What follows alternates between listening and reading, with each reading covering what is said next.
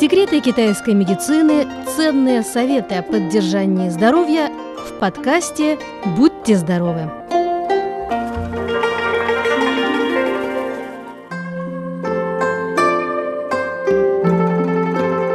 7 сентября в Китае наступил осенний сезон Байлу – белые росы. В эти дни температура воздуха становится все прохладней, особенно ночью и ранним утром.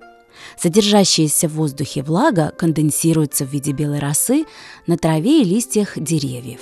Как говорят в народе, холод начинается с ног, Люди с плохой переносимостью холода обязательно должны держать ноги в тепле в период белых роз, чтобы предотвратить заболевания, которые могут возникнуть из-за проникания холода в организм.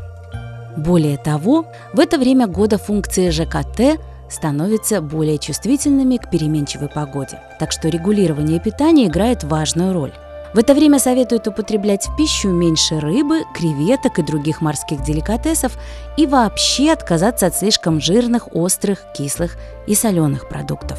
Период до и после сезона Байлу называется «золотой осенью», Погода прохладная, самое время для экскурсий на свежем воздухе. Вместе с тем это период высокой заболеваемости аллергическими заболеваниями. Поэтому при выходе на улицу необходимо быть более осторожным во избежание аллергического ринита, астмы и других болезней дыхательной системы. Если вы склонны к аллергиям, то советуем на улице носить защитную маску. Сезон Байло – это период с самой большой разницей температур утром и вечером. В связи с этим ночью перед сном необходимо закрывать окна и укрываться одеялом, пусть даже легким, во избежание проникновения в организм холода и ветра. В этот период, несмотря на теплую погоду днем, не советуют одеваться очень тепло. Излишняя потливость никому не пойдет на пользу. Кстати, парить ноги в теплой воде перед сном считается полезной привычкой в это время года. Это не только помогает предотвратить респираторные заболевания, но и ускоряет кровообращение, снимает ноющую боль в нижних конечностях, устраняет переутомление и способствует спокойному сну.